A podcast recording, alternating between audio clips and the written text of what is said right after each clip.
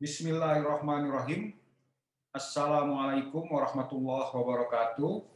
Para pemirsa uh, Kupas kalian, kami kembali uh, kali ini dalam uh, diskusi politik Timur Tengah.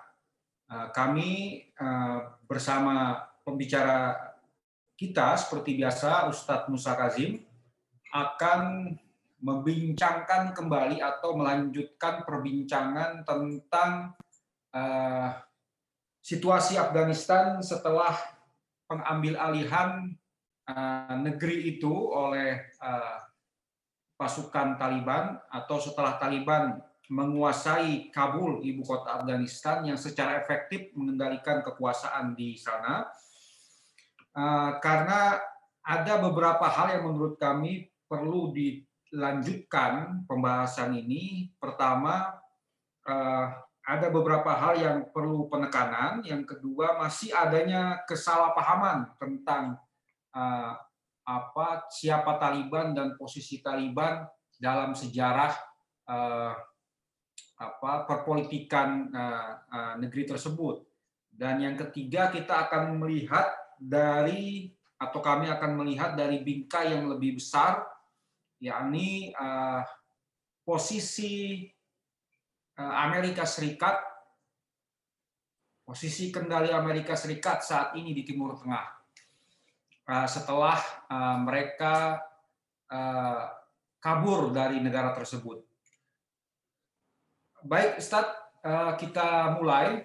Pertama, saya ingin uh, meminta untuk menjelaskan um, Taliban ini baga atau bagaimana kita melihat Taliban uh, dalam sejarah uh, apa bangsa Afghanistan mungkin kita harus kembali ke dekade 1980-an mungkin ya Ustaz ya. Silakan Ustaz.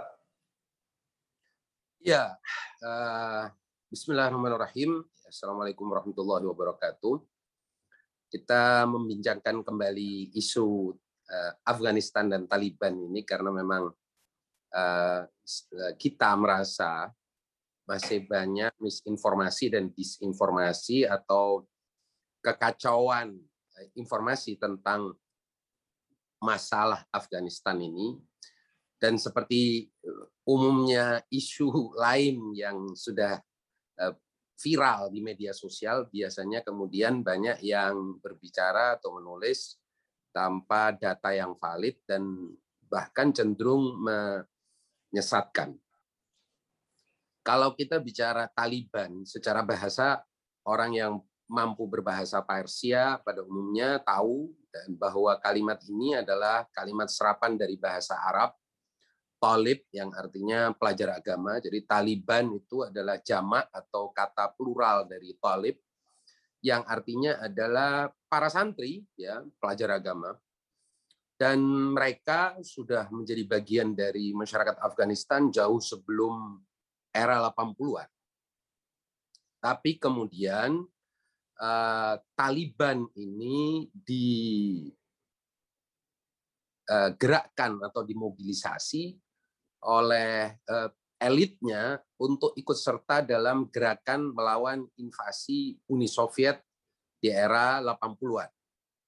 Dan kita tahu bahwa uh, gerakan melawan invasi Soviet itu kan dimulai dengan gerakan uh, mengganyang pemerintahan komunis di Kabul ketika itu.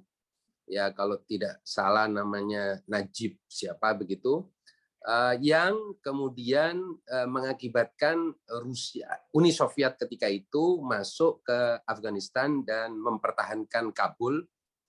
Setelah sekitar 10 tahun mereka berada di sana sebagai occupying forces atau pasukan pendudukan, akhirnya mereka juga melarikan diri. Nah, eh, gerakan melawan kekuatan asing itu melibatkan uh, Taliban. Dan kemudian secara umum baik Taliban maupun non Taliban itulah yang disebut dengan uh, kelompok mujahidin. Dan kita tahu di era 80-an mujahidin ini punya gaung yang besar, pengaruh yang besar di dunia Islam. Kalau ditanya mengapa, karena tentunya Amerika memang menginginkan mujahidin ini dibantu oleh seluruh dunia Islam, ya seperti hampir semua skenario Amerika, ya memakai Islam, kaum muslimin yang umumnya tidak mengerti politik dan polos untuk uh, melancarkan agenda uh, mereka di dunia Islam. Dan dalam hal ini Amerika berhasil ya. Kita tahu kemudian Amerika berhasil merekrut uh, dan mendatangkan ribuan kalau tidak puluhan ribu umat Islam dari seluruh dunia Islam termasuk Indonesia tapi kalau tidak salah terbanyak itu datang dari Mesir, Sudan, dan juga dari Arab Saudi, dari Yaman sebagiannya. Mereka ke sana dan dilatih untuk uh, melawan kekuatan pasuk militer eh, Uni Soviet ketika itu. Nah, di antara mereka itu adalah kelompok Taliban ini. Makanya saya tadi terkejut ketika ada salah seorang penulis yang cukup terkenal Eh, di media sosial menulis dengan judul yang benar-benar menurut saya disinformasi. Judulnya adalah Taliban bukan Mujahidin atau sebaliknya Mujahidin bukan Taliban. Jelas-jelas ini eh, misinformasi dari judulnya saja. Sudah keliru. Karena memang Taliban dan Mujahidin tidak semua Mujahidin Taliban, betul. Ya. Tapi mujahid eh, Taliban bukan bertentangan dengan mujahidin. Jadi kalau pakai istilah logika, yang benar adalah hubungan antara Taliban dan mujahidin itu hubungan irisan.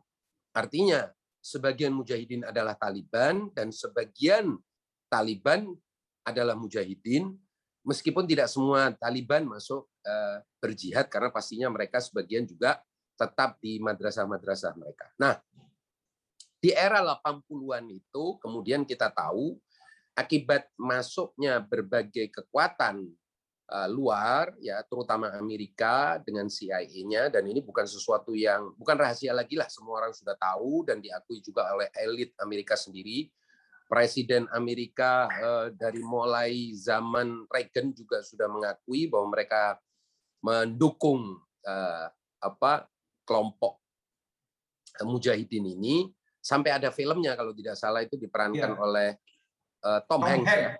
Ya. Charlie, ya. Wilson, Charlie Wilson Sword. Ya, Charlie Wilson Sword.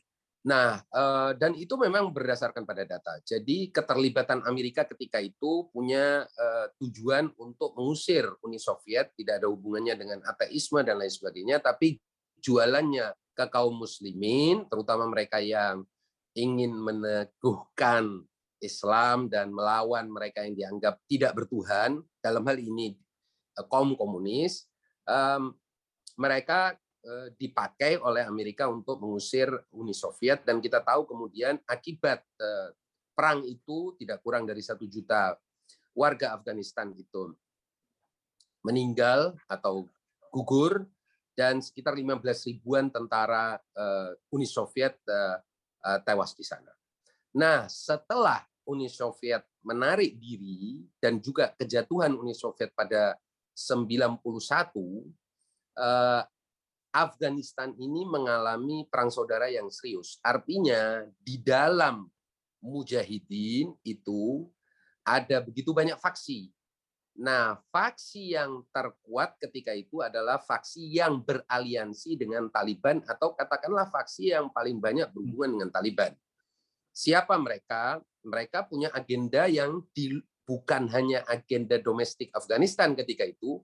Karena apa? Karena umumnya mereka ini kan kombatan asing dari negeri-negeri Arab ya, termasuk dari Indonesia juga, dari paling banyak seperti tadi saya katakan dari Mesir, juga ada dari Sudan dan juga uh, ironisnya pimpinan mereka salah satunya juga ada dari Palestina uh, yang kita tahu dan membaca bukunya mungkin Abdullah Azam.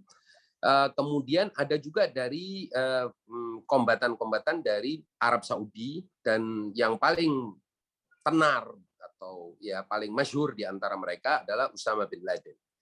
Nah, Usama bin Laden dan kawan-kawannya ini eh, apa letnan-letnannya dan semua yang bersama Usama bin Laden ini kemudian membentuk Al-Qaeda. Yang pertama dipimpin oleh Usama bin Laden, kemudian dipimpin oleh Aiman Az-Zawahiri. Nah, Aiman Az-Zawahiri ini kita tahu adalah warga negara asing yang tinggal di Afghanistan. Nah, kaum mujahidin asing ini tadi eh, tentu tidak punya agenda domestik untuk membangun Afghanistan, menyejahterakan rakyatnya, dan lain sebagainya.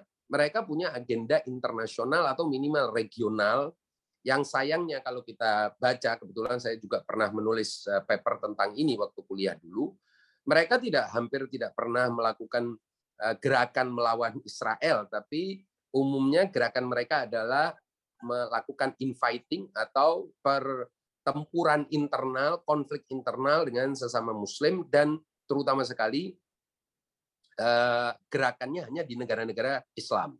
Seperti kita tahu kemudian Usama bin Laden dan Al-Qaedahnya eh, membangun basis di Sudan, melakukan peperangan di sana, melakukan segala macam. Ya betul katanya ada juga pelayanan-pelayanan infrastruktur konstruksi ini itu tapi tidak berarti dibandingkan dengan Eh, kekacauan yang mereka ciptakan. Nah, eh, kelompok mujahidin ini setelah terpecah-pecah kemudian terbagi secara umum menjadi dua kelompok yang berafiliasi dengan Al-Qaeda dan Taliban. Ini umumnya orang-orang Pashtun yang mereka itu juga berada ya secara geografis di perbatasan antara Pakistan dengan Afghanistan. Ini yang disebut sebagai wilayah uh, tribal yang bisa dikatakan ini wilayah perbatasan tapi sudah tidak jelas lagi batasan-batasannya karena mereka sudah bercampur karena umumnya mereka orang Pashtun.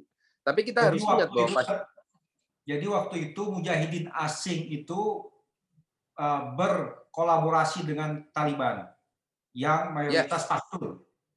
Ya, dan mereka mayoritas yang uh, mendirikan madrasah-madrasah ini madrasah-madrasah ini kan sudah ada memang dari sejak dulu.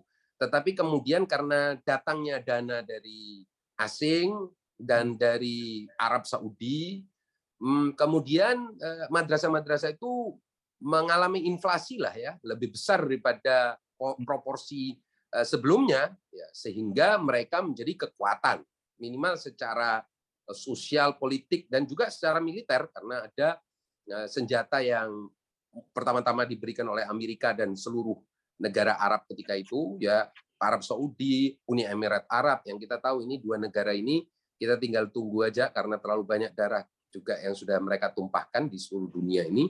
Nah, ala hal eh, kemudian eh, kelompok ini eh, membentuk Al-Qaeda sebagai seperti namanya sendiri. Jadi Al-Qaeda itu secara Eh, harfiah artinya adalah pangkalan atau basis. Jadi mereka bukan menginginkan kesejahteraan bagi eh, rakyat Afghanistan atau ingin membangun negara Afghanistan dan bangsa Afghanistan tidak punya agenda seperti itu, tapi agendanya adalah membangun jihad global nah, atau jihad yang mendunia untuk mendeklarasikan apa yang mereka sebut sebagai kekhalifahan Islam secara global atau secara internasional.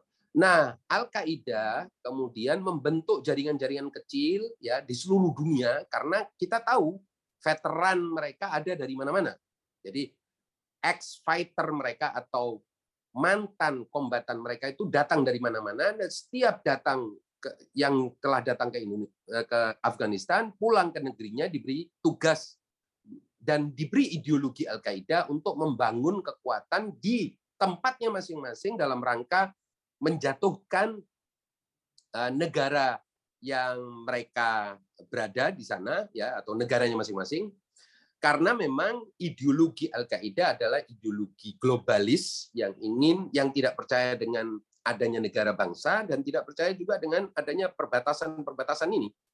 Nah, inilah yang menjadikan kemudian Taliban itu terseret arus eh, agenda Al-Qaeda dan juga eh, agenda Barat atau Amerika ketika itu yang dititipkan kepada Al-Qaeda yang hmm. kita tahu mengapa kita bilang seperti itu karena ternyata terulang lagi saat ini nanti kita akan bicara pemunduran atau penarikan pasukan Amerika ini menitipkan sebuah agenda yang sama seperti ketika mereka menitipkan agenda itu di Al-Qaeda pada tahun 90-an, yaitu apa? Chaos, menciptakan chaos di mana-mana, menciptakan destabilisasi di mana-mana, menciptakan kekacauan, menciptakan teror, dalam rangka negara di mana pun di dunia ini butuh Amerika, butuh umpan intelijen Amerika, perlu pada Amerika, membebek pada Amerika. Kalau tidak, nanti sel-sel Al-Qaeda itu akan saya gerakkan dan negara Anda akan mengalami kekacauan. Saya kira inilah yang oleh Dick Cheney dan kaum neokon, neokon pada umumnya disebut sebagai constructive chaos atau kekacauan konstruktif. Apa itu maksudnya kekacauan konstruktif? Artinya kekacauan yang mereka ciptakan dalam rangka mereka mampu membangun sesuatu. Jadi sebagai kekacauan sebagai pijakan untuk agenda politik berikutnya. Saya kira ini doktrin neokon yang neokon inilah yang melahirkan dan membidani Al-Qaeda dan aliansi Al-Qaeda dengan Taliban yang kemudian menyebabkan terjadinya konflik panjang di Afghanistan antar warga Afghanistan yaitu ex mujahidin yang semua yang umumnya faksi-faksi ini adalah ex mujahidin terutama antara Al-Qaeda eh, dan Taliban di satu sisi dengan apa yang kita sebut sebagai aliansi utara yang dipimpin oleh Ahmad Shah Masud itu. Hmm. Yang Jadi eh, kelompok uh, satunya lagi adalah aliansi utara uh, yang salah satu tokohnya adalah Ahmad Shah Masud, ya? Ya, jadi inilah yang bisa disebut sebagai kelompok yang menentang agenda Al-Qaeda dan Taliban secara terang-terangan karena uh, Ahmad Syah Masud adalah orang yang tidak percaya dengan apa yang disebut sebagai jihad global, juga tidak percaya dengan kekhalifahan Islam yang mendunia. Uh, karena itu Ahmad Syah Masud ini tidak pernah dibantu oleh Amerika, bahkan dianggap sebagai musuh oleh Amerika. Uh, dan maka itu sayangnya tadi juga saya sudah menyebutkan ada sebuah tulisan yang beredar di media sosial yang judulnya itu tadi uh, mujahidin Taliban, bukan Taliban. Hmm. Taliban bukan mujahidin yang justru mensingle out bahwa hmm. Ahmad Syah Masud itu didukung oleh Amerika. Yang ini menurut saya disinformasi terbesar berikutnya. Ahmad Syah Masud tidak pernah didukung oleh Amerika. Justru Ahmad Syah Masud adalah pejuang nasionalis yang eh, berangkat dengan ideologi nasionalis dan tidak mau ada eh, agenda global jihad global dan eh, segala macam agenda itu. Nah, ironisnya atau tragisnya, dialah orang pertama yang dibunuh oleh Al-Qaeda sebelum melakukan penyerangan ke eh, penyerangan Al-Qaeda ke eh, Menara Kembar. Lah. Ya. WTC. Mengapa hmm. kok dia dibunuh duluan? Karena dialah yang pertama-tama mengingatkan Amerika akan bahaya hubungan Amerika dengan kelompok Al-Qaeda dan Taliban ini karena mereka punya agenda global. Tapi rupanya Amerika seperti tadi saya bilang justru sudah titip agenda pada hmm. kelompok Taliban dan Al-Qaeda ini untuk memang tugasnya uh, untuk melakukan destabilisasi, teror, uh, kacauan di berbagai negara dunia dalam rangka membangun uh, apa kebijakan war on terror atau perang atas terorisme itu. Jadi perang atas terorisme itu dimatangkan, dijustifikasi dengan keberadaan tokoh-tokoh seperti ini. Ini ibaratnya adalah eh, kalau orang mengatakan bahwa ini eh, seperti yang dikatakan oleh Hillary Clinton, ya bahwa kita membantu Al Qaeda dan Taliban, kemudian Taliban ini menyerang kita, itu sebetulnya tidak benar, karena memang sudah ada cara ya sudah ada titipan agenda agar kamu mm, pokoknya jadilah yang se ekstrim mungkin, se teroris mungkin, sekeji mungkin, sekejam mungkin, sebrutal mungkin. Nah, doktrinnya saya siapkan yaitu dalil-dalil agama yang dipalsukan, dimanipulasi. Setelah itu kamu bikin kekacauan di mana-mana, nanti toh negara-negara yang mengalami kekacauan itu akan kembali kepada saya dan pada saat itulah saya akan peras mereka, perah mereka dan saya akan jalankan kebijakan-kebijakan saya untuk negara-negara tersebut. Saya kira itu uh, operasi intelijen yang sangat umum ya di mana-mana juga dan orang sudah tahulah bahwa CIA memang demen begitu. Kalau orang sedikit mendalami misalnya tentang operasi CIA eh, terhadap PKI kan kita tahu memang PKI itu kan didorong-dorong untuk berontak, eh, kemudian akhirnya ketika berontak ya dijebak juga. Ala lihat ini bukan satu satu trik baru, saya kira ini sudah trik lama lah. Ya, menarik Ustaz. Um, uh, soal uh, apa uh, tadi antum bilang uh, keinginan-keinginan uh, Amerika baik pada masa lalu maupun pada uh, peristiwa yang baru saja kita uh, saksikan di televisi-televisi atau di internet. Uh, ya tadi antum menyebut uh, soal Charlie Wilson's War, mungkin pemirsa tahu bahwa buku, film ini tidak didasarkan pada khayalan, tapi pada buku seorang jurnalis Amerika Serikat. lalu Ustaz, setelah empat dekade, taruhlah begitu, Afghanistan ini mengalami uh, kekacauan akibat adanya intervensi asing baik dari uh, Soviet maupun kemudian Amerika Serikat. Kita kemarin menyaksikan pengambil alihan Taliban yang bisa dikatakan tidak ada pertumpahan darah. Ya, mungkin masih ada uh, satu dua uh, apa hal-hal yang tidak Eh, semestinya dilakukan, tapi secara umum kita tidak melihat eh, perang saudara eh, atau ya perang lah perang saudara di Afghanistan setelah pengambil alihan Kabul oleh Taliban dan untuk pertama kalinya pula sejak dua dekade lalu Amerika Serikat hengkang dari Asia tengah barat atau yang uh, kita sebut itu wilayah kalau apa kolonialis itu menganggapnya sebagai timur dekat begitulah San. Jadi Afghanistan, India, Pakistan itu Amerika pangkalnya di Afghanistan tapi sekarang hengkang. Dan itu tanpa pertumpahan darah sama sekali. Bagaimana antum melihat ini?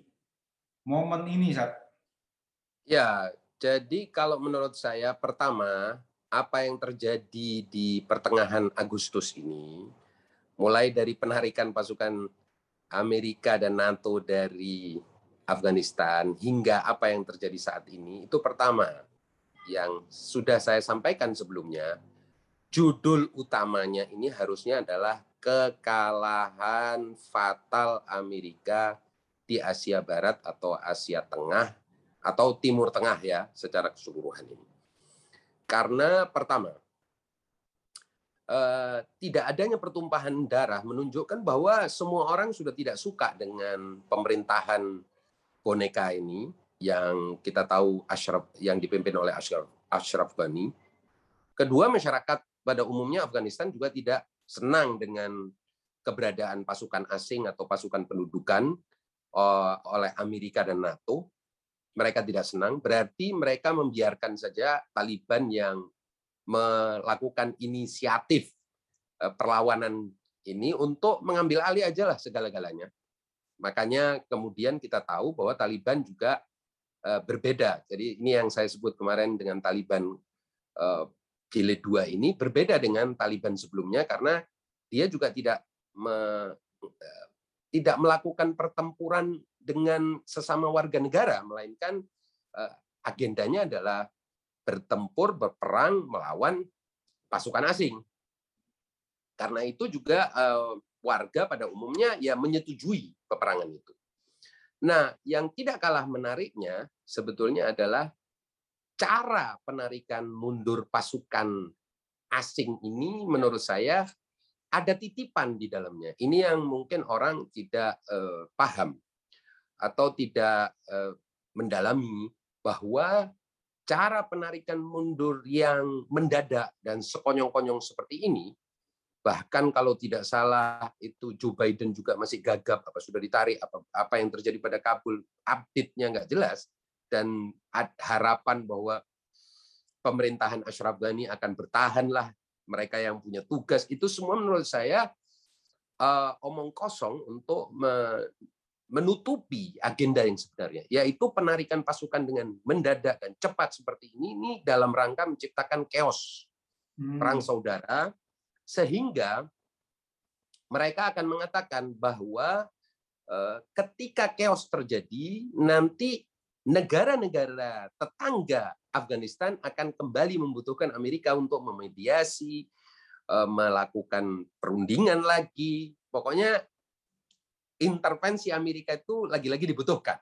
Saya kira itu harapan dalam tanda petik. Saya terpaksa menyatakan seperti ini ya kekejian ini membongkar kekejian ini karena eh, data menunjukkan bahwa penarikan pasukan dengan cara yang sedemikian cepat dan brutal dan chaotic seperti ini tidak mungkin terjadi kecuali dengan maksud untuk menciptakan apa yang disebut sebagai vacuum of power ya atau kekosongan kekuasaan sehingga eh, negara mengalami kehilangan pemimpin, kehilangan pasukan, kehilangan dan jadi ada demoralisasi yang luar biasa. Nah, menitipkan atau asumsi yang disampaikan oleh Joe Biden dan pemerintahan Amerika bahwa eh, pemerintahan Presiden Ashraf Ghani akan mengamankan Afghanistan itu menurut saya omong kosong yang lebih besar lagi gitu. Jadi Ashraf Ghani ini Pak Irman, hmm. kalau saya bilang ini terkena kutukan Asad ya kan ada istilah Asad curse. Ini termasuk orang yang beberapa tahun yang lalu itu menulis buku judulnya Fixing Failed States ya, a framework for rebuilding a fractured world.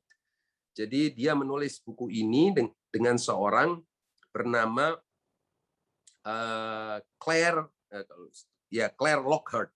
Nah, yang lucu Ashraf Ghani ini di buku itu menasehati Presiden Assad untuk eh, mengundurkan diri dan kemudian bagaimana caranya membangun negara. Ironinya sekarang ini orang ternyata kabur dari negaranya dan bahkan sampai tidak tahu tujuannya ke mana ya ke Tajikistan ditolak ke Pakistan ke beberapa negara konon dia Eh, ke beberapa negara dan ditolak dan akhirnya harus mengungsi ke negara asing. Ala hal ini cuma sekedar ironi sejarah yang kita perlu semua ingat ya. Berarti yang disebut sebagai kutukan Asad ini itu tetap berjalan sampai sekarang. Betapa banyak orang yang ya. nyuruh Presiden Asad untuk mundur dan kemudian dalam tanda petik mengikuti keinginan rakyat itu pada akhirnya juga lebih cepat tumbang daripada Asadnya sendiri. Ala kulihat. Ya, nah, jadi soal uh, ya. antum uh, menarik saat tadi uh, penjelasan antum bahwa Amerika sebenarnya dengan menarik mundur pasukan sedemikian uh, mendadak itu uh, menginginkan uh, kekacauan di Afghanistan. Uh, berarti antum mengimplikasikan bahwa Taliban kali ini tidak terperangkap uh, dalam apa rencana atau uh, taruhlah maksud Amerika tersebut? Saya kira begini per, per, eh, persoalannya. Taliban di 92 karena agenda dia itu tidak ada yang di, tidak disepakati oleh kebanyakan masyarakat, maka masyarakat melakukan perlawanan dan terjadi pertumpahan darah. Agenda mereka merebut kekuasaan yang sedang dipegang oleh eh, pada saat itu katakanlah memang kan sudah terjadi perang saudara setelah eh, Uni Soviet menarik pasukannya tetapi mereka tidak mendapatkan mandat untuk melakukan pembentukan pemerintahan sendiri dan memonopoli kekuasaan dan seterusnya oleh sebab itu terjadi eh, perang saudara. Tapi kali ini Taliban tidak me, tidak mengalami perang saudara itu karena masyarakat Afghanistan pada umumnya ya senang saja kalau ada yang melawan pasukan asing ini. Toh pasukan asing ini tidak membawa manfaat apa-apa bagi warga pada umumnya dan juga tidak membawa stabilitas cuman jadi bahan eh, bahkan kita harus Malah ingat ya bahwa ya. Uh, korupsi besar-besaran. Jadi uh, saya ingin mengatakan bahwa yang menjadi persoalan terbesar dari apa yang terjadi di Afghanistan ini adalah eh, korupsi yang dilakukan oleh pemerintahan Afghanistan bersama atau in hand in hand ya ber, bersama-sama dengan para kontraktor uh, militer yang disewa oleh Amerika. Itulah mengapa rakyat Afghanistan pada umumnya merestui gerakan Taliban kali ini. Nah, itu di satu sisi. Di sisi lain, pengunduran diri Amerika yang begitu mendadak itu harapan Amerika adalah rakyat akan melakukan perlawanan, ketakutan, panik, akhirnya melawan Taliban dan Taliban terlibat eh, baku tembak, baku eh, perang saudara dengan kelompok-kelompok lain. Ternyata itu juga tidak terjadi. Tapi chaos yang tercipta di yang bisa kita lihat di media sosial yang tercipta di airport di sejumlah kota dan lain sebagainya itu juga ulah Amerika sendiri cara mereka mengevakuasi warganya cara mereka menampung warga di airport dan dan segala macam cara yang mereka lakukan dalam rangka menciptakan kekacauan itu menurut saya bukan sesuatu yang tidak bisa dimengerti. Artinya kita sebagai eh, pemerhati akan dengan mudah melihat ini memang mau menciptakan kekacauan dengan penarikan mundur yang mendadak itu. Uh, baik, Stad, dalam diskusi kita sebelumnya, antum membahas soal uh, apa faktor regional. Ada India, ada Pakistan, ada uh, Rusia, ada Cina, ada Iran. Aktor-aktor atau negara-negara di sekitar Afghanistan ini, bahkan yang saya sebut tadi itu eh, sebagian besarnya memiliki perbatasan langsung dengan Afghanistan, itu kan yang paling berkepentingan dengan stabilitas eh, Afghanistan. Amerika sendiri kan mungkin ribuan eh, kilometer atau belasan ribu kilometer jaraknya dari Afghanistan. Artinya stabil tidak stabilnya Afghanistan sangat tidak berpengaruh kepada Eh, Amerika Serikat secara langsung, tapi negara-negara yang saya sebutkan tadi sangat berpengaruh.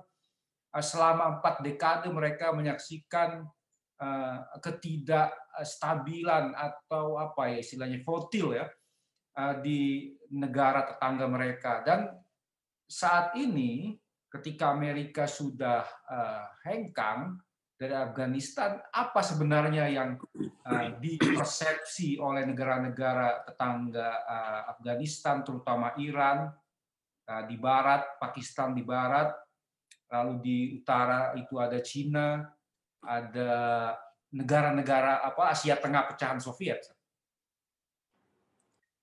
Ya baiklah, saya akan mulai dari uh, Iran dulu ya. Jadi saya ya. kira semua yang mengamati Timur Tengah pasti tahu bahwa musuh utama dan musuh terbuka ya kan ada juga musuh tertutup ya artinya musuh terbuka ini artinya Iran kan bermusuhan dengan Amerika secara ekonomi politik di berbagai tempat juga secara militer sejak kurang lebih 10 tahun yang lalu menurut informasi yang saya dengar sebenarnya sudah menjalin hubungan dengan kelompok-kelompok eh, di dalam Taliban sendiri dan juga memang Iran punya basis di Afghanistan.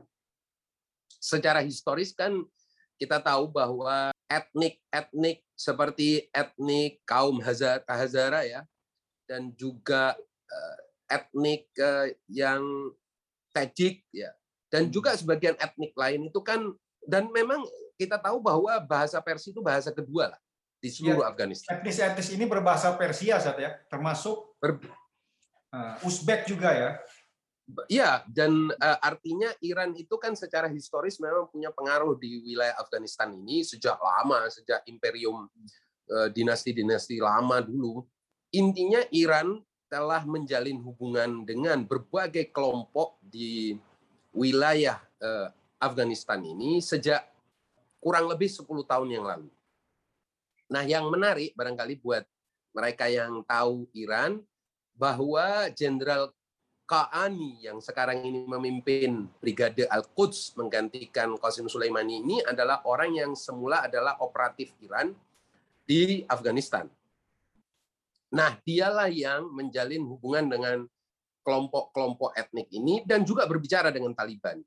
Nah, berdasarkan informasi yang saya terima atau saya baca dan saya dengar dari pengamat-pengamat Iran bahwa Iran punya semacam kesepahaman lah katakan dengan kelompok Taliban bahwa mereka akan mendukung Taliban selama Taliban ini bergerak untuk melawan pasukan pendudukan, pasukan asing. Dalam hal ini adalah pasukan Amerika dan NATO. Jadi Iran akan mensuplai apa saja yang bisa disuplai untuk kekuatan Taliban ini. Selama Taliban bergerak dengan agenda atau misi mengusir pasukan asing. Nah, yang menarik bahwa kalau kita lihat saat ini, memang Taliban tampaknya memenuhilah semacam kesepahaman, kesepahaman itu sejauh ini dengan hmm. tidak mengusik minoritas Syiah di mana pun di Afghanistan, bahkan mereka tidak memasuki wilayah-wilayah yang berpenduduk mayoritas Syiah, juga tidak minimal menurut eh, pengakuan dari jubir Taliban yang kita dengar di media bahwa mereka tidak mau memasuki wilayah eh, lembah Panjshir ya, atau Panjshir Valley dalam rangka tidak menstir up atau tidak mengusik ya, dan tidak menginstigasi, menginstigasi ya, tidak memprovokasi dan mengagitasi terjadinya konflik internal. Saya kira sejauh ini komitmen itu masih dipenuhi oleh kelompok Taliban. Nah, investasi Iran di Afghanistan berupa hubungan-hubungan ini, ini yang akan menyebabkan Iran akan punya peran sentral dalam pembentukan pemerintahan atau di masa depan Afghanistan selanjutnya. Di samping juga Taliban sendiri tahu bahwa Iran era ini atau zaman ini berbeda dengan era Iran di tahun 80-an dan 90-an di mana Iran menghadapi negara-negara besar yang di puncak kekuatannya yaitu menghadapi Amerika, menghadapi Saudi, menghadapi negara-negara Arab yang semuanya itu masih di puncak kekuasaan dan kekuatannya. Tapi sekarang kan Taliban sudah tahu bahwa musuh-musuh Iran di wilayah ini juga sudah mengalami kemunduran yang sangat serius di satu sisi dan di sisi lain Irannya sendiri sudah bisa dikatakan lebih sehat dan lebih kuat dibandingkan dengan Iran di era 90-an yang baru keluar dari perang 8 tahun dengan Irak yang waktu itu juga didukung oleh Barat dan dunia Arab. Jadi Taliban ini cukup realistis seperti yang saya sampaikan juga di diskusi sebelumnya bahwa Taliban tampaknya juga realistis dan pragmatis dalam melihat hubungannya dengan Iran. Di satu sisi seperti itu. Di sisi lain juga dia melihat bahwa negara-negara di perbatasan Afghanistan juga bukan negara-negara seperti masa lalu. Kita tahu bahwa negara seperti Tajikistan, Uzbekistan, dan istan-istan lainnya di Asia Tengah itu kan dulu pada umumnya adalah wilayah protektorat atau wilayah pendudukan Uni Soviet lah ya. Jadi hmm. masuk ke dalam blok Uni Soviet yang Uni Sovietnya juga sudah mengalami pelemahan internal yang serius. Jadi negara-negara ini merasa bukan negara mandiri gitu, tidak tidak mandiri. Nah, jadi ancaman Taliban bagi negara-negara sekitar itu sudah jauh lebih ringan dibandingkan di era 90-an. Apalagi kita tahu juga sekarang Cina di tahun 2021 ini berbeda dengan Cina di tahun 1992, 93 atau 25 tahun yang lalu, baik secara ekonomi, militer, dan pengaruh geopolitik dan lain sebagainya.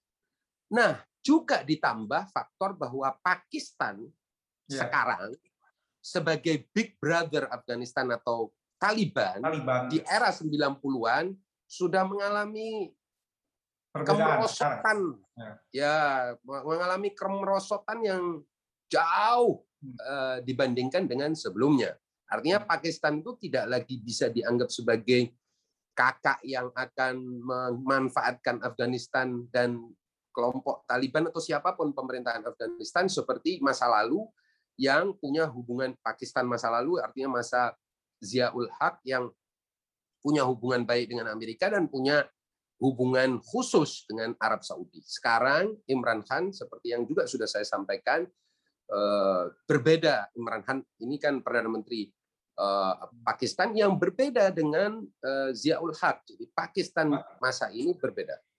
Di samping juga kelihatannya lebih mesra dengan Cina, Zat ya, Imran Khan. Ya, ya, memang betul. Imran Khan ini lebih mesra dengan Cina. Nah, ini lagi saya bilang sebenarnya nanti yang berbahaya artinya kalau kita mau menganggap sebagai ini kan Hmm. outlook yang positif ya, artinya yang optimistik ya. Kita Hmm. melihat masa depan secara optimistik, tapi bisa juga kita melihat Afghanistan sebagai bom waktu karena adanya konflik segitiga yang Hmm. sudah ada ini seperti konflik ini sudah seperti api dalam sekam lah sejak beberapa tahun ini segitiga yaitu antara Cina, Pakistan dan India Dia, ya. yang semuanya itu terkait dengan perbatasan. Iya. Nah, Afghanistan di bawah pimpinan Taliban saya kira sudah paham betul bahwa dia tidak boleh ikut di poros-poros ini karena nanti kerugian itu ada pada Afghanistan sendiri. Saya kira Taliban paham betul itu. Jadi di satu sisi negara-negara di sekitarnya ini bukan lagi negara-negara di era 80-an yang lemah dan eh, acak adul dan eh, bergantung pada kekuatan Amerika dan seterusnya, negara-negara di sekitarnya sudah jauh lebih kuat, lebih independen, tidak lagi ikut blok Amerika atau blok Timur, yaitu Uni Soviet. Nah, saya kira ada semacam realisasi internal di kalangan elit eh, Taliban bahwa dia tidak bisa lagi berlaku sok jagoan seperti di era 80-an, di mana dia main bantai orang, main gorok, main eh, slaughter ya, main eh, melakukan pem- pembersihan etnik dan lain sebagainya, kekuasaan dengan senjata itu saya kira era itu harusnya Taliban ini sudah paham. Kalau nah ini jika pun seandainya pun Taliban era ini tidak paham, eh, eh, Taliban jilid dua ini tidak paham, maka dia akan menghadapi musuh yang jauh lebih kuat, musuh Iya. yang jauh lebih besar, dan juga dia sendiri tidak punya backup. Dia di backup oleh siapa sekarang? Persoalannya kan kalau dulu emang memang Amerika membackup Taliban dan Al-Qaeda dalam rangka menciptakan instabilitas dan destabilisasi di kawasan ini. Kalau sekarang Amerika sendiri sudah mundur kok dari mana-mana dan Amerika juga sudah tidak punya kekuasaan seperti dulu. Mari Ya, kita juga- analogi sedikit. Analogi mungkin sedikit juga Pak ya. Irman. Ya. Saya kira kita analogikan sedikit lah bahwa kita tahu misalnya permainan Amerika dengan membackup kelompok oposisi di Suriah ini kan terbukti gagal total. Iya. Tidak ada hasilnya sama sekali. Nah, Taliban ini juga sudah paham itu. Apalagi saya mendengar langsung, kita bisa mendengar dari wawancara de- media dengan jubir eh, Taliban, yaitu Mujahid ya, kalau tidak salah, yang menyatakan bahwa mereka sendiri punya semacam kebencian dengan kelompok yang garis keras ISIS ini. Karena mereka menyatakan bahwa kita juga gugur dari kita, saudara-saudara kita akibat memerangi kelompok ISIS ini. Artinya keadaan sudah berbeda, peta ya di lapangan sudah berbeda dengan apa yang terjadi di masa lalu. Padahal Hmm. kita tahu kan ISIS ini kan anak haram Amerika dan Arab Saudi yang semula dievakuasi oleh Turki ke Kabul dan sekarang Taliban merasa bahwa mereka harus dipersekusi dan dibalikin ke negaranya masing-masing dan itu nanti Hmm. jadi persoalan buat Barat. Saya kira ini jadi eh, peta yang baru lah, situasi yang baru. Ya, jadi saya juga baca laporan-laporan bahwa selain eh, pasukan eh, Amerika, pasukan eh, eh, pendudukan dan eh, yang dilawan Taliban juga teroris-teroris asing seperti ISIS dan Al-Qaeda di Afghanistan dalam beberapa tahun terakhir ini. Ya, dan eh, kita tahu bahwa Turki ini kan punya permainan ingin mengungsikan sebagian teroris yang sudah terisolasi dan terkurung di wilayah eh, Idlib ke Afghanistan. Jadi Hmm. seolah-olah ingin mengembalikan Afghanistan ke era 80-an, 90-an sebagai tempat inkubasi teroris-teroris ini dan memperkuat diri di sana harapan Turki dan saya yakin Turki ini tidak bekerja sendiri. Turki ini kan sebenarnya perwakilan NATO ya. Jadi kita bicara Turki ini sebetulnya bukan sebagai Turki sebuah negara Islam dan seterusnya, tapi Turki mewakili kepentingan NATO Mengapa? Karena teroris-teroris ini atau kombatan-kombatan yang gagal merebut kekuasaan di Suriah ini kan pada akhirnya akan kembali ke negerinya masing-masing. Dan sebagian tidak kecil dari mereka, jumlah yang tidak kecil dari mereka itu kan datang dari barat, negara-negara Eropa. Nah, dalam rangka menghindarkan kepulangan yang tragis dari kelompok kombatan teroris ISIS yang sudah berada di Amerika ini, mereka dievakuasi ke Kabul seperti yang tadi saya sampaikan. Itulah mengapa Taliban marah pada Turki dan juga memerangi orang-orang ini dan mengusir orang-orang ini. Padahal kalau kita flashback ke sejarah tahun 80-an di mana kelompok teroris Arab ini datang atau kombatan Arab ini datang ke Afghanistan, mereka inilah yang mencuci otak Taliban menjadi ekstremis. Padahal Taliban tidak datang dari ideologi Wahabi sebagaimana orang-orang rekrutan CIA yang datang dari negara-negara Arab ini dan datang ke Afghanistan dari negara-negara Arab itu beda ideologi kelompok atau madhab uh, Taliban adalah madhab Hanafi yang kita tahu jauh lebih toleran dibandingkan dengan madhab uh, Wahabi di bawah payung madhab Hambali ya. Nah, saya kira ini semua menyebabkan keadaan Taliban saat ini boleh kita prediksi secara lebih optimistik optimistik ya atau lebih percaya diri maksud saya. Jadi hmm. confidently kita bisa mengatakan dan memprediksi bahwa dia Taliban jilid 2 ini berbeda dengan Taliban di era 80-an dan 90-an. Meskipun tetap ada uh, reserve saja.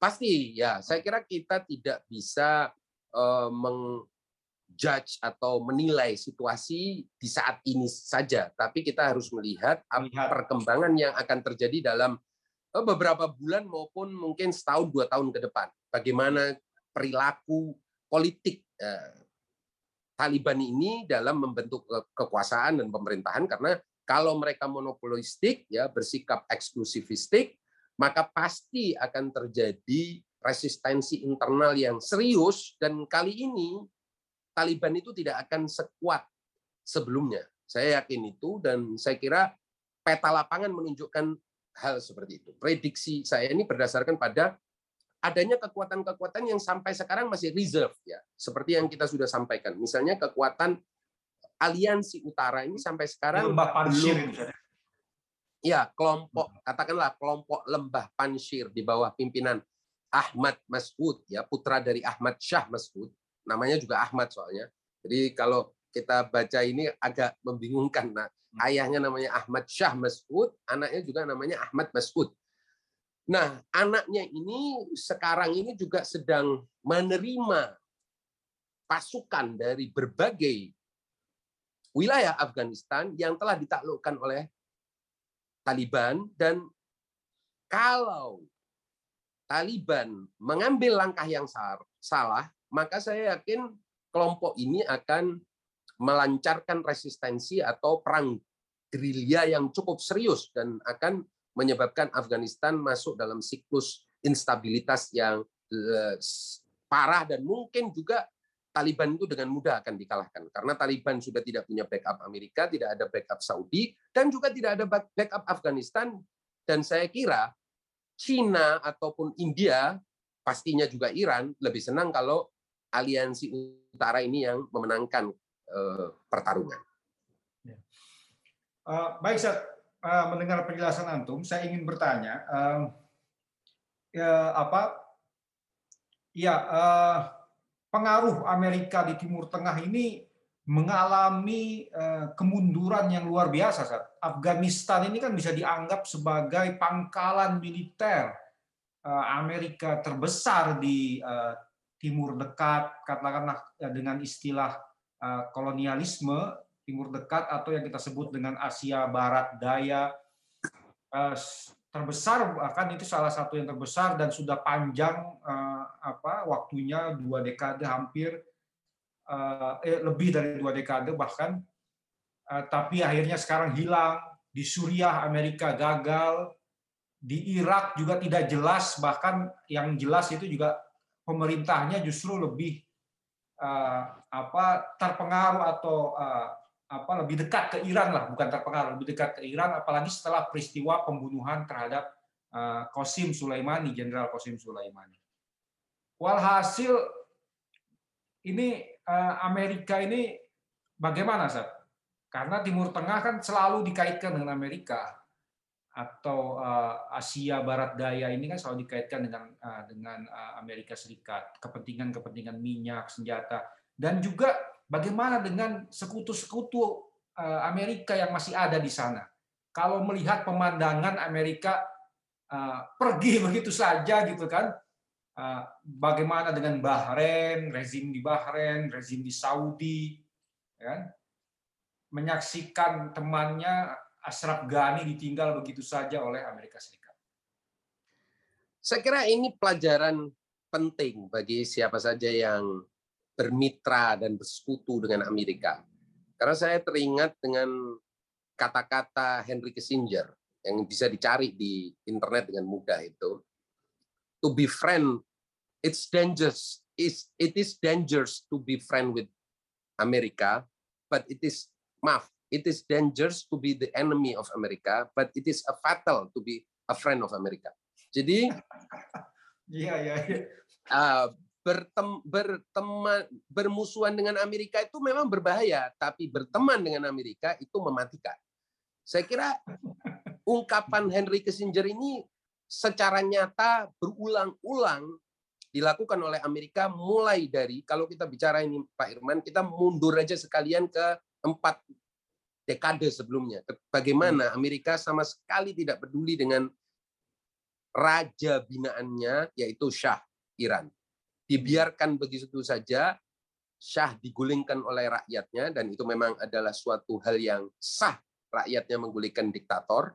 Tapi Big Brother ini tadi sama sekali tidak mencoba untuk menyelamatkan sang raja dan menonton saja eh, sekutunya digulingkan dengan cara seperti itu lalu bahkan tidak menerima Syah untuk mendapatkan suaka di Amerika hingga akhirnya mati di Mesir. Saya kira ini salah satu yang paling monumental dalam empat dekade terakhir ini. Lalu kemudian kita bisa melihat apa yang terjadi pada Husni Mubarak, kemudian kita bisa melihat apa yang terjadi pada Saddam Hussein. Ini kan sekutu-sekutu Amerika yang berjatuhan, juga yang terjadi pada eh, Presiden Ali Zainal Abidin ya, eh, apa di Tunisia dan lain sebagainya yang menunjukkan Ali Abdullah Saleh juga meskipun tidak sepenuhnya dia bisa dianggap sebagai sekutu Amerika tapi kan sekutu Saudi adalah sekutu Amerika. Tidak, ah, Gaddafi bukan hmm. sekutu Amerika. Ala kulihal kan sekutu-sekutu Amerika ini dibiarkan begitu saja bertarung untuk menyelamatkan nyawanya, bahkan nyawa ini ya, bicara nyawa. Bagian fatal, berakhir fatal. Ah, berakhir fatal, seperti kata hmm. Henry Kissinger itu ya it is dangerous to be the enemy of the United States, but it is a fatal to be uh, a friend of United States. Jadi memang menjadi teman uh, Amerika itu fatal, ujungnya bisa berakibat kematian. Nah, saya kira apa yang terjadi di Afghanistan itu me menunjukkan kembali kepada kita. Jadi menyegarkan kembali ingatan kita watak dari kebijakan luar negeri Amerika yang hanya akan memanfaatkan yang kuat dan ketika yang kuat ini sudah lemah, oke, okay, go go to hell istilahnya. Hmm. Nah, silakan Anda masuk ke jahanam dan tidak perlu kita bantu lagi. Nah, saya kira saat ini yang paling ketar-ketir ya negara-negara Arab karena mereka hmm. lihat ini pemerintahan yang dibina oleh Amerika ini dengan mudah dijatuhkan oleh gerakan gerilya dan itu nasib bukan sesuatu yang jauh di iya. mata uh, Arab Saudi, Bahrain seperti yang Anda sebutkan tadi, Kuwait, kemudian Uni Emirat Arab, Makanya saya kira mereka sekarang ini mereposisi diri lah terhadap eh, negara-negara di sekitarnya. Jadi pasti Hmm, akan iya. me- mencoba untuk menjalin hubungan baik lah dengan negara-negara tetangganya yang akan selalu ada di situ. Jadi makanya eh, dalam politik luar negeri Iran itu kan begini. Dalam politik luar negeri itu menurut para pengamat ini ya, minimal pen- pengamat Timur Tengah pada umumnya, saya sering mendengar bahwa Iran itu menggunakan strategi merajut sejadah. Karena Anda tahu sejadah Persia itu atau karpet Persia ya, merajut karpet itu bisa 20 30 tahun orang merajut satu karpet. Jadi strategi sabar menunggu apa yang akan dilakukan Amerika yang mereka adalah pasti akan hengkang dari tempat ini. Sementara kalau Iran kan memang punya negara di situ. Jadi strateginya adalah nunggu aja pada akhirnya toh juga akan hengkang juga. Itulah yang Yang dilakukan Amerika. menjalin itu saat ya, menjalin sajadah tadi, menjalin komunikasi gitu ya. Ah, Hmm. jadi sama seperti orang menjahit eh, karpet, Pak Pak Irman ya. Hmm. Karpet itu kan eh, dijahitnya lama. Dia merajut karpet itu kan bukan yang pakai handmade ya, pakai tangan itu bisa 20 30 tahun, bahkan ada yang sampai dari mulai kakeknya diwariskan ke anaknya terus kemudian ke cucunya baru selesai. Hmm. Lalu dijual mahal. Jadi strateginya itu adalah strategi berlama-lama menunggu hasil gitu. Jadi Hmm. lama-lamaan nunggu hasil. Toh mengapa kalau dalam jangka panjang pasti Iran yang akan bertahan karena dia punya negara di situ. Amerika pada akhirnya asing, pasti akhirnya akan pulang juga. Hmm. Nah, saya kira stra- strategi itu membuahkan hasil di mana? Di Irak. Karena kita tahu Irak itu kan dulu diadu oleh Amerika untuk melawan Iran dan pada akhirnya sekarang jadi teman. Dan itu strategi juga yang dipakai oleh Iran menghadapi eh, situasi di Suriah. Pada akhirnya ini orang-orang asing pulang juga ke negaranya masing-masing.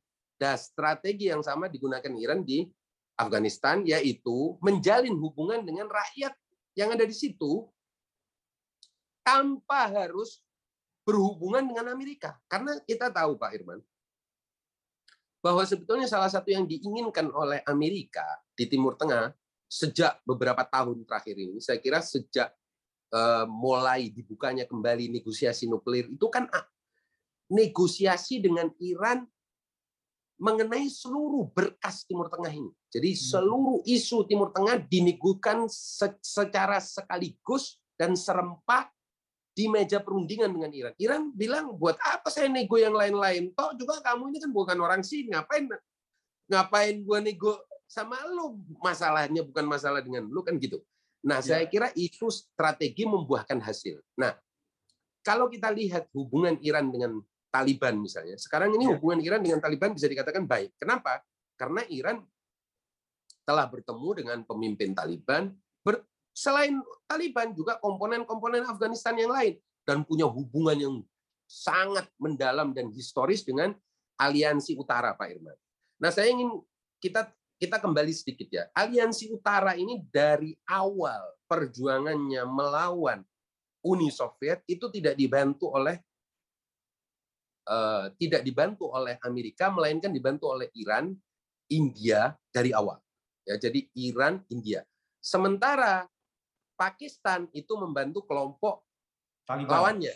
Nah, kelompok Taliban lewat Amerika. Jadi aliansi utara alih-alih seperti yang dikatakan oleh sang penulis yang tulisannya beredar itu justru adalah satu-satunya faksi di Afghanistan yang tidak pernah tersentuh bantuan Amerika. Mereka home ground muncul dari dalam negeri dan bantuan utamanya itu dari Iran dan bantuan militer maupun bantuan intelijen maupun bantuan dana itu umumnya dari Iran. Jadi hubungan Iran dengan kelompok ini sangat erat. Seingat Dan saya di sana rata-rata memang salah. Persian speaking Ustaz ya. Berbahasa Oh iya, Persia. Hmm, Tajik, iya, Hazara. Ya, mereka umur umumnya orang-orang yang berbahasa Persia. Dan for your information, seingat saya, saya lupa tapi baca di buku apa, Hmm. Ahmad Syah Mas'ud itu pengagum Ayatullah Mutahari yang kita kenal bukunya di Indonesia banyak diterbitkan. Jadi pengagum pemikiran Ayatullah Mutahari juga pengagum Ali Syariati. Jadi sejak era itu karena dia kan orang politeknik ya, jadi orang dengan latar belakang teknik, bukan orang agama, bukan Taliban, bukan pelajar agama. Nah, dia punya hubungan yang dekat dengan Iran dan uh, apa militer Iran. Saya kira investasi Iran itu membuahkan hasil, sementara investasi Amerika yang konon seingat saya itu pada kampanye Donald Trump 2016 ya. Betul ya, 2016. Yeah. Itu Donald Trump itu sudah menyebut angka sekitar 6 triliun US dollar. Berarti kalau kita tambah sekarang ini 2020, kalau kita tambahkan 3 4 triliun lagi aja berarti kan sudah hampir 10 triliun. 10 triliun. Hampir ya. Kalau katakanlah 8 triliun US dollar perang di Afghanistan hasilnya nol kalau katanya orang Jawa nol putul, nol hasilnya. Tidak punya teman di Afghanistan sekarang, tidak punya pangkalan militer di Afghanistan sekarang, dan tidak ada masa depan di Afghanistan. Bayangkan Anda, 8 triliun. Nah, sekarang pertanyaannya Pak Irman, ini pertanyaan buat para pengagum Amerika lah. Kita kan juga hmm. perlu berdialog dengan mereka.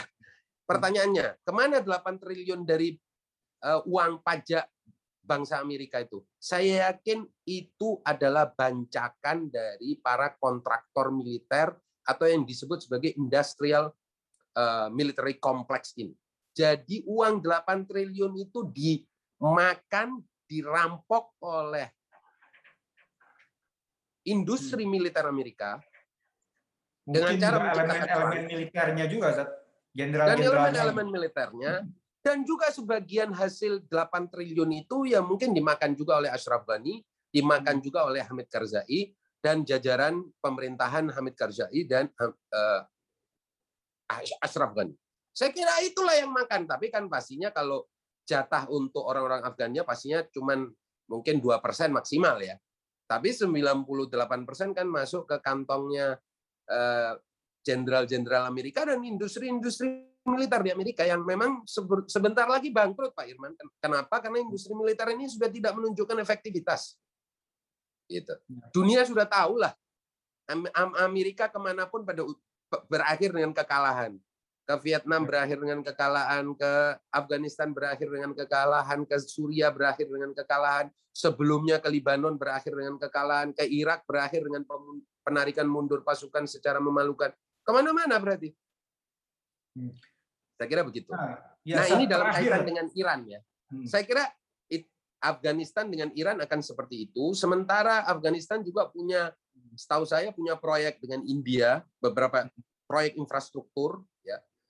Saya kira itu akan bisa berlanjut, tapi yang lebih penting itu hubungan Amerika eh, maaf Afghanistan dengan Cina yang sekarang mata Cina ini melihat seperti yang pernah saya sampaikan di diskusi sebelumnya, mata Cina sekarang melihat sumber daya alam Afghanistan terutama litium dan kobalt yang itu adalah industri mineral masa depan. Jadi itu adalah bahan utama untuk membuat baterai. Dan investasi Cina untuk baterai ini selain smartphone atau ponsel pintar juga hampir semua hal kan pada akhirnya juga butuh perlu baterai. Dan masa depan itu sangat membutuhkan pada baterai itu. Terakhir, Zat, Amerika ini kan terkenal dengan jingoismenya. Jadi semangat ekspansionisme. Nah, kalau hilang satu persatu eh, kaki mereka di luar negeri atau pengaruh mereka di luar negeri, apa maksud saya ini uh, iya apa ada kemungkinan ke dalam negerinya juga rapuh seperti Soviet yang dulu meninggalkan uh, Afghanistan tidak lama kemudian bubar ini bukan mustahil. Hmm. Saya kira bukan mustahil ya dimulai dengan kedida, hancurnya kedidayaan militer dengan hancurnya image uh, kedidayaan itu di mata dunia, maka hmm. dunia atau negara-negara lain pada akhirnya nggak butuh Amerika. Di satu sisi seperti itu, di sisi lain juga merosotnya ekonomi Amerika. Ya, Amerika tidak lagi menjadi satu negara adidaya ekonomi, setelah tidak berhasil mengukuhkan citranya sebagai negara adidaya militer. Saya kira ini dua elemen yang menyebabkan imperium itu pada akhirnya jatuh. Kita tahu Pak Irman sejarah imperium itu pada umumnya dibangun dengan dua hal atau dua cara pembangunan imperium yang saya baca ya, yang saya tahu. Ada imperium yang dibangun dengan kekuatan ekonomi, kemudian baru membesarkan sayap militer atau kekuatan militernya. Ada yang dibangun dengan inisiatif militer atau proses penggulingan ekspansi militer yang kemudian baru membangun ekonominya. Oke, baik Seth. Ya. Uh, terima kasih atas penjelasan antum seputar uh, apa kelanjutan uh, uh, pembahasan kita sebelumnya tentang pengambil alihan Kabul oleh Taliban ada beberapa hal yang antum sampaikan paling tidak ada dua bagian ya ini tentang uh, apa koreksi antum atas uh, beberapa poin kesalahpahaman di di media atau di media sosial. Dan yang kedua adalah bagaimana kita melihat gambaran besar dari apa kembalinya Taliban ke Kabul terutama soal melemahnya imperium Amerika Serikat di uh, Timur Tengah atau di Asia Barat Daya. Terima kasih Sat atas ya. penjelasannya. Uh, kurang lebihnya para pemirsa sekalian saya mohon maaf. Billahi topik walidaya. Wassalamualaikum warahmatullahi wabarakatuh. Waalaikumsalam warahmatullahi wabarakatuh.